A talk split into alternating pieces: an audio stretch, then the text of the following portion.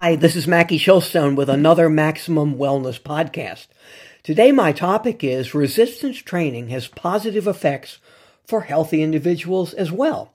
Prior research has demonstrated that resistance training is effective in reducing both visceral, that's abdominal, that's around the abdominal organs, and subcutaneous, under the skin, fat mass, which can be a significant risk factor to overall health when either is in excess. In elderly subjects who are at risk for sarcopenia, that's the aging loss of lean muscle, resistance training is a stimulus to lean muscle development. Until now, research has been sparse as to how lean muscle development improves cardiometabolic health in previously healthy young individuals. They've seen it in, in sick individuals, but in healthy young individuals, as it says, the research is sparse until now when researchers from Finland and Sweden writing resistance training induces anti-atherogenic effects on metabolomic pathways in the September issue of Medicine and Science in Sports and Exercise. They chose to examine the changes in blood uh, metabolic profiles in response to chronic resistance exercise training and the associated changes in body composition in healthy young adult men. Now, metabolomics examines small uh, molecules present in biological material, such as blood, in a comprehensive manner.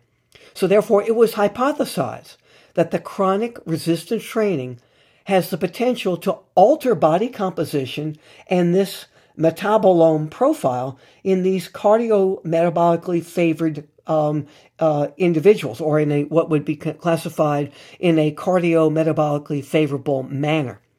So what, what they did was these researchers, they got 86 recreationally active, healthy 33 year old men without a prior uh, consistent resistance training background who participated in resistance training um, with an additional 18 31 year old uh, men uh, who belong to the non resistance training group. So they were going to compare the two groups those that res- resistance trained and those that did not.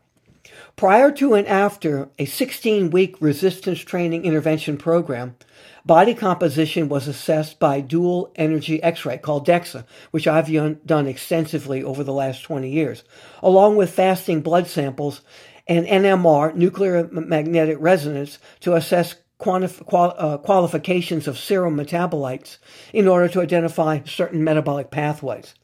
Their maximum strength was measured at baseline, 4 and 12 weeks, and when the study was concluded. In addition, four day um, food diaries were maintained during the second segment of the 12 week resistance period, with verbal and written nutritional recommendations for normal, healthy adults. The resistance training program began with four weeks of whole body workouts performed twice a week, using eight to 10 exercises within one workout, two to three sets for every exercise, and 10 to 15 repetitions in every set. A recovery time of two minutes was held constant between sets, with training loads between 50 to 80 percent of the individual's one uh, repetition maximum strength capacity, which did increase through testing throughout the preparatory phase. It was concluded that, and I'm going to quote, a short term, that's 4 to 16 week period of resistance training leading to increased levels of lean mass and reduced overall fatness also leads to the anti atherogenic modulation of these metabolic pathways in the healthy young men. In other words, their cardiometabolic risk profile improved. The researchers also commented that, quote, change in lean mass could be used as a predictor of metabolomic profile, especially regarding good cholesterol uh, subpopulations. That's called HDL, high density lipoprotein. Furthermore, individuals with the poorest baseline body composition and metabolic profile benefit the most from initiating resistance training in terms of positive cardiometabolic health effects.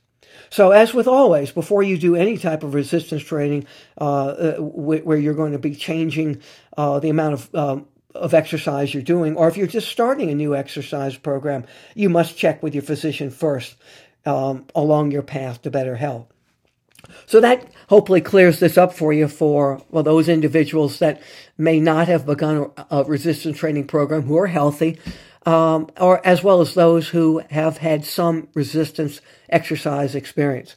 If you'd like more information about this, you can go to my website, Mackie, M-A-C-K-I-E, Shilstone, S-H-I-L-S-T-O-N-E dot com. And you've got some options there. Under books, you have a free download to my book, Stop Renting Your Health. In that program, you have a complete resistance training program that you can look at over 12 weeks, along with a complete understanding about each exercise that I give you. There are 10 basic exercises, along with warm up and cool downs, among much, much more. You also have the opportunity to download um, or, or sign up for what I call Mackie Mail. It comes out three times a week. On Mondays, it gives discounts uh, in my uh, five GNC franchises located in the state of Louisiana. On Wednesday, you can get this podcast and also the script if you want to read it as I'm reading it to you, and also to be able to send it to people. I might add my podcast is also available for those uh, uh, separately on Spotify. Uh, uh Android users can get theirs as well, along with on iTunes. And then on Friday, you get a script and a live video, or video, I should say, uh, of my um, segment on WWL-WUPL TV uh, that shows uh, uh, every week a new exercise. We call it, it's done on Wednesdays, a workout Wednesday, but we give it to you on Friday along with my script. So you get all that along with if you want to sign up for uh, health tips, you can do so on Facebook and Twitter at, at Mackie Shilstone. That's at M A C K I E S H I L S T O N E. So until next time, may God keep you healthy, safe, happy, and prosperous. And above all, if you haven't done so, as I always say, take back ownership of your health.